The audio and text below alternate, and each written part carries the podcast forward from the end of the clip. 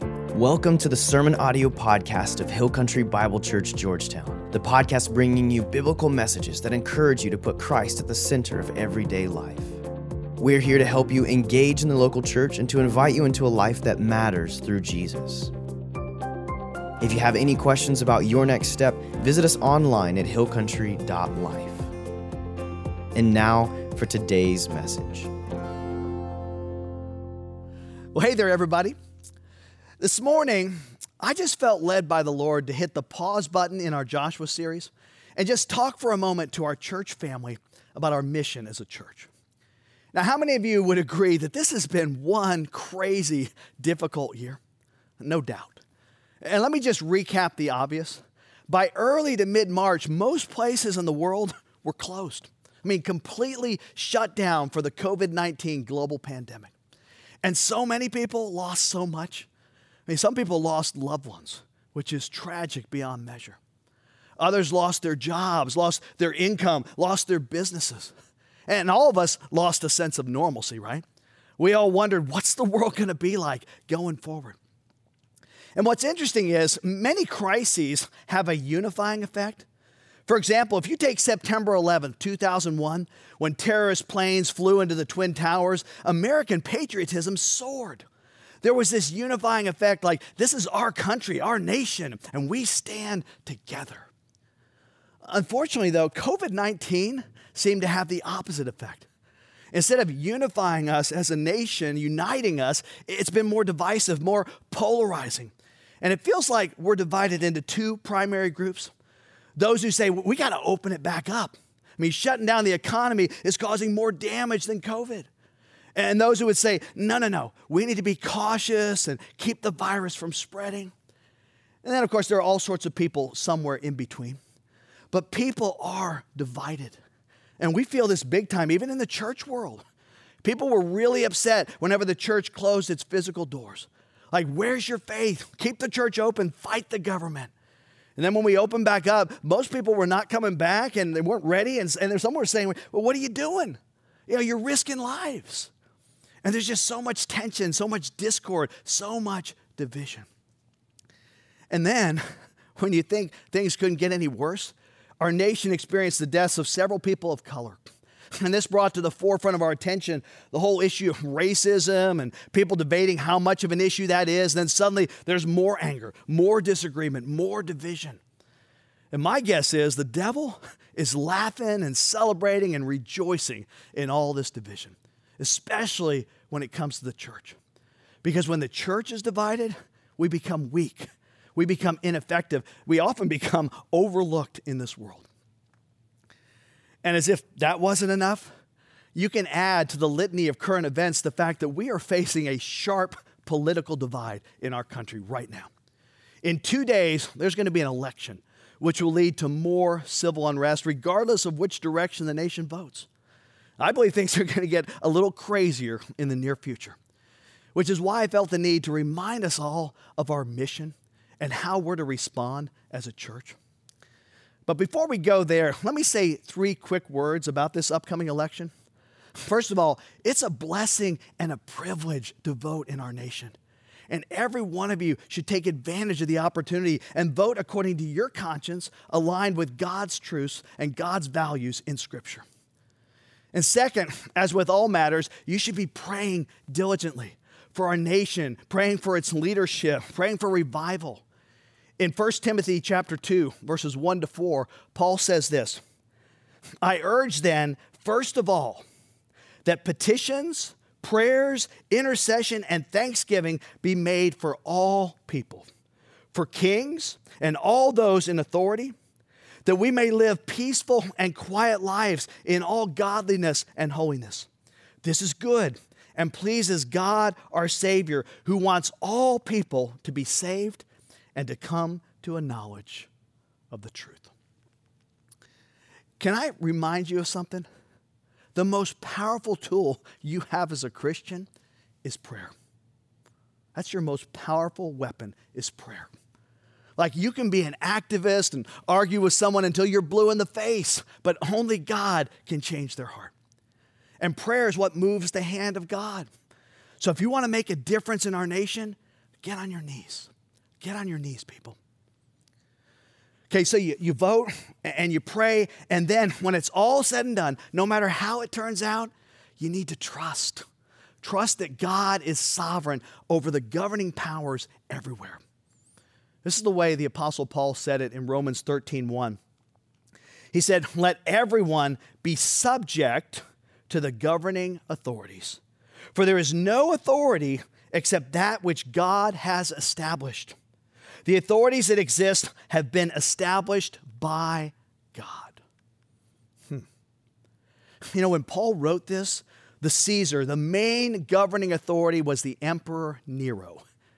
Folks, he was one of the most wicked Christian persecuting men in all of history. And God established him. They were to be subject to, to Nero, to him? Say what? What in the world does this verse mean? I'll tell you what it means. It means God will accomplish his purposes regardless of who is in or not in office at the time. God will accomplish his purposes regardless of the government of the land. Boy, that's good news, isn't it?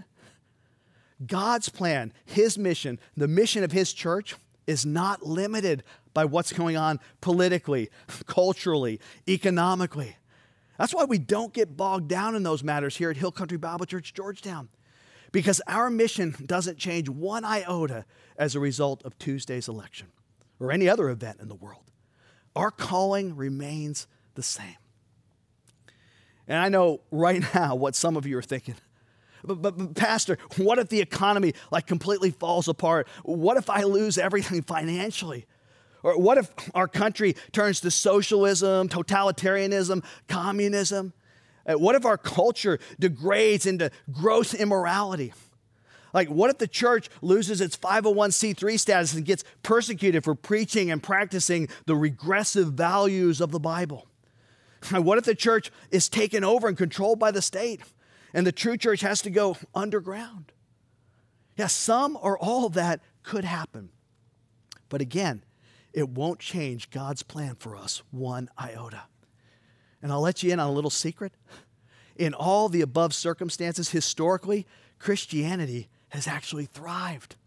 In fact, the church is currently thriving all around the globe under those kinds of oppressive governments. And it will thrive in the future, I'm sure. Why? Because God will accomplish his purposes regardless of the government of the land. Now, do I want those things? No way. Do I have some angst about that? Absolutely, I do. Think about it. As a pastor, I have as much to lose or more than anyone. I don't exactly want to do prison ministry from the other side of the prison bars. But it won't change God's calling on my life. It won't change my mission. And it shouldn't dissuade us as a church. And folks, it won't stop me from preaching the gospel, from preaching the whole counsel of God's word, come hell or high water in the United States of America. So, regarding the upcoming election, here are your action steps. You should vote you should pray, and then you should trust. Trust that no matter the outcome, God has a plan and He is still in charge. Okay, now let's talk about how we can stay focused as a church in the weeks, the months, and the years ahead. I mean, since the mission of the church does not change based on outside circumstances, and since it's been the same for 2,000 years now, what I want to do today is to make the same passionate appeal to you that the apostle Paul made to the believers in Corinth in 1 Corinthians 1:10. And this is what he said. He said, "I appeal to you, brothers and sisters, in the name of our Lord Jesus Christ, that all of you agree with one another in what you say, and that there would be no divisions among you." but that you be perfectly united in mind and thought. Paul says, I appeal to you. That term means I, I beg you, I, I plead with you, I urge you that there be no divisions in the family of God. And it's so interesting. The word Paul used in the Greek here, when he urged that there would be no divisions, it's the Greek word schisma. and it literally means a split, a ripping or a tearing apart.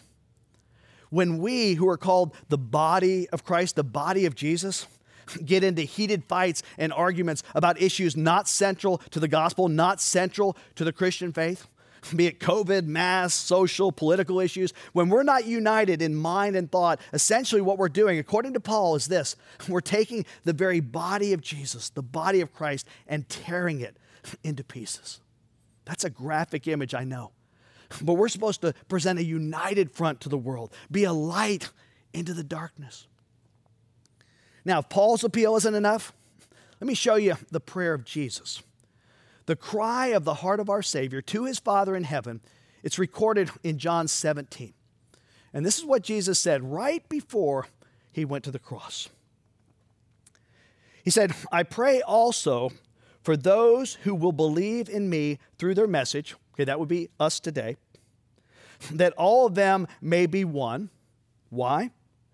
So that they may be brought to complete unity. We're to be unified around our mission, sharing the good news of Jesus with the world.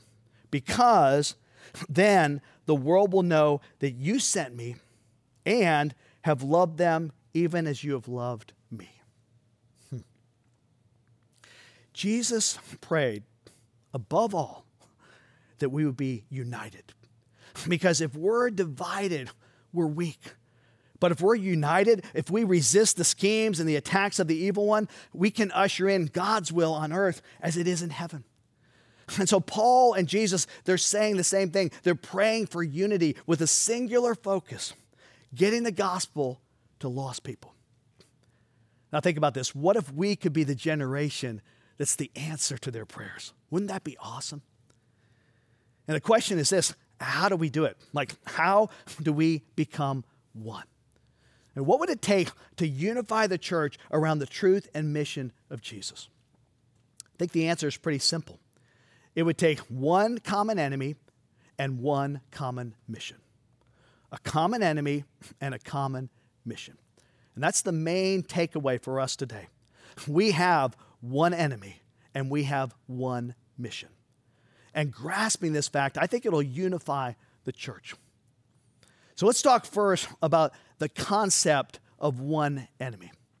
All right, Paul said this in Ephesians 6, verse 12. He said, For our struggle is not against flesh and blood. In other words, our battle, it's not against other people. Our battle, Paul says, is against the rulers against the authorities, against the powers of this dark world, and against the spiritual forces of evil in the heavenly realms. See, we have to understand that the church down the street, they're not our enemy. Those who use a different version of the Bible, they're not our enemy. Those who worship in a different expression of music, they're not our enemy. The person who votes differently than we do is not our enemy. And yes, I'm meddling right now, getting up into your Facebook business, but it's true. The person with a different skin color, they're not our enemy. Those with a different background or who enjoy different music or dress differently or express themselves differently, they're not the enemy. We have one enemy. He's the devil. He's the prince of darkness, the father of lies, the great deceiver. Jesus called him the thief in John 10:10. 10, 10. This is what Jesus said. Jesus said, The thief comes only to steal, kill, and destroy. The devil, Lucifer, Satan, wants to steal our unity, kill our churches, and destroy our witness as a light into a very dark world. Why? Because united around the gospel, we are unstoppable to show the love and grace of Jesus to a broken, hurting world. But divided, we're weak, ineffective. And what is one of the strongest unifying forces? A common enemy. Uh, you know that to be true, like in your family, right? You might have a brother or sister and they drive you crazy. You pick on them, they annoy you. You can barely tolerate them until somebody else messes with your sibling, right? And suddenly you realize, who blood is always thicker. You don't mess with someone I love. See, I hope you understand that the devil is attacking the body of Christ right now. He's attacking our nation. And the enemy is not the people you can't stand, the people who stand opposed to your ways of thinking, your ideals. And that's why Jesus said this over in Matthew 5 43 to 45. He said, For you have heard that it was said, Love your neighbor and hate your enemy. But I tell you, love your enemies and pray for those who persecute you, that you may be children of your Father in heaven. the enemy is not who you think. You're to love and pray for those on the other side of the political aisle from you, not hate them. They're not the real problem, the enemy is. But do we recognize the enemy? I mean, really, do we say, oh, I see what you're doing there, devil? I see what you're doing. We're not going to stand for it and let you divide us. I sure hope so. So, one thing that'll unite us as followers of Jesus is one enemy. But another thing that unites us as followers of Christ is one mission. One mission. You know, after Jesus suffered brutally on a cross and gave his life to pay for our sins, God raised him from the dead. Before he left this earth, Jesus gave his disciples and us a calling. Right, you ready for this? Here's your reason for being on earth. Here's your mission. This is what Jesus said. Jesus said this Therefore, go and make disciples of all nations, baptizing them in the name of the Father and of the Son and of the Holy Spirit. Okay, that's who you are. That's what you're to do. That's our mission as a church to go and make disciples, followers of Jesus. We're going to talk more about what making disciples means in the near future. Let me give you a little clue. It's not a program in the church, it's a personal responsibility that you have as a believer, as a Christian. See, Jesus didn't say, go to a church building. No. We're called to go into the world and share the good news that there's a God who loves people, who sent his son Jesus to die for their sins, to help people know that a simple act of faith in God's son Jesus is all it takes to receive God's grace and forgiveness and enter into a relationship with him. And by the way, that's what we should be known for as the church. The same love, the same grace, the same forgiveness that our God is known for. But sadly, you know, what are we known for today? You ever think about that? You know, if you ask the average Joe on the street, what do you think about the church? Like, what's the church known for? Well, some people would say the traditions of the church. Like others might say the historic buildings, the, the beautiful architecture, some would talk about the worship style. You know, they're traditional or contemporary, or they got a really cool worship leader with skinny jeans, great hair product, tattoos. But most often, you know what people say about the church? We're not known for what we're for, but what we're against. Oh, oh they don't like this, and they don't believe in that, and they don't go there or associate with that type of person. Now, what if instead of being known for what we're against, we were known for what we're for? For love, grace, compassion, generosity. Did you know that Jesus gives us one example and only one of how the world will know that we are his followers? Jesus said it this way in John 13, 34 to 35. He said, A new command I give you love one another. As I have loved you, so you must love one another. By this, everyone will know that you are my disciples if you love one another. Now, wouldn't it be amazing if people would say about us, Did you see the grace and forgiveness they displayed toward that person? It's mind blowing the way they care for one another. I mean, they're so full of grace and compassion. Those Christians, I may not completely agree with what they believe, but they always stand with the oppressed and give to those who are hurting. I mean, the church down the street, they helped me rebuild my house after the tornado. They helped tutor my child. Man, those Christians are the most compassionate, grace filled, loving, generous people I've ever seen. Wouldn't it be amazing if we as Christians were known for what we're for, not what we're against? Now, how do we get there? You know, like practically in everyday life, when you go to work, when you go to school, when you're on social media, when you're dealing with complicated people and so much pain and anger in the world, how do we unite in one voice? Well, Paul gave us a clue in Romans 15 7. He said, Accept one another then, just as Christ accepted you, in order to bring praise to God. We glorify God by accepting others. Now, the term accept one another, proslambano, is a picturesque Greek phrase. It has great depth of meaning. Essentially, it means to open up your arms and take a person to yourself. It means to embrace someone. I'm not going to just let you pass me by. I'm going to reach out and pull you toward myself. That's what acceptance means. I want you to feel my love, to know that you belong, you matter, that I care about you, and God loves you. It's to pull someone close. And how do we accept people who are different from us? I mean, that's tough, isn't it? How do we pull people in who are different, radically different? Like radical perspectives we don't believe in, radically different backgrounds. Paul said, You accept one another just as Jesus accepted you. How did Jesus accept you? How did he accept me? Look at Romans 5 8. But God demonstrates his own love for us in this while we were still sinners, Christ died for us. In other words, when we deserved nothing at all but judgment, Jesus loved us and died for us when you were imperfect, unrighteous, ungodly, ugly, like when you were U G L Y, you ain't got no alibi. When you were busy sinning against a perfect, holy God, that's when and how God loved you. So that's how you accept one another, the same way Jesus accepted you. I mean, no matter how ugly someone is being toward you, or your values, or your ideals, you love and accept them, just as Christ accepted you. Mm. That means we're going to have to lay down our right to be right at times, doesn't it?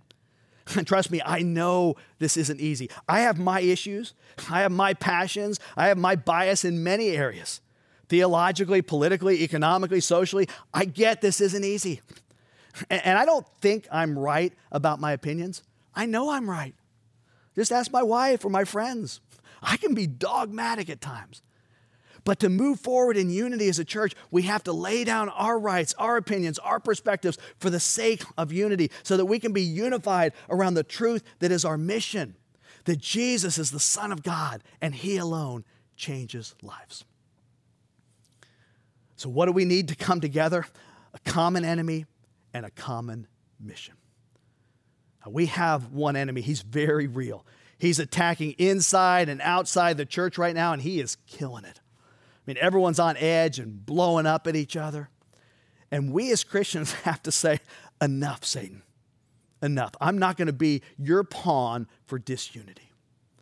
Folks, there's a very real spiritual war going on. And the sides are not the left versus the right, it's the kingdom of God versus the kingdom of darkness. We have one common enemy. So let's stand against him and not each other. And we do that through love, we do that through unity, we do that through acceptance.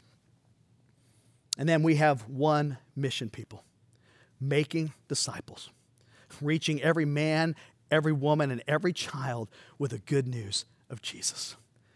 And folks, we don't have a chance of reaching the world if all they see from the church is hatred, disunity, and a critical spirit that doesn't accept those on the outside.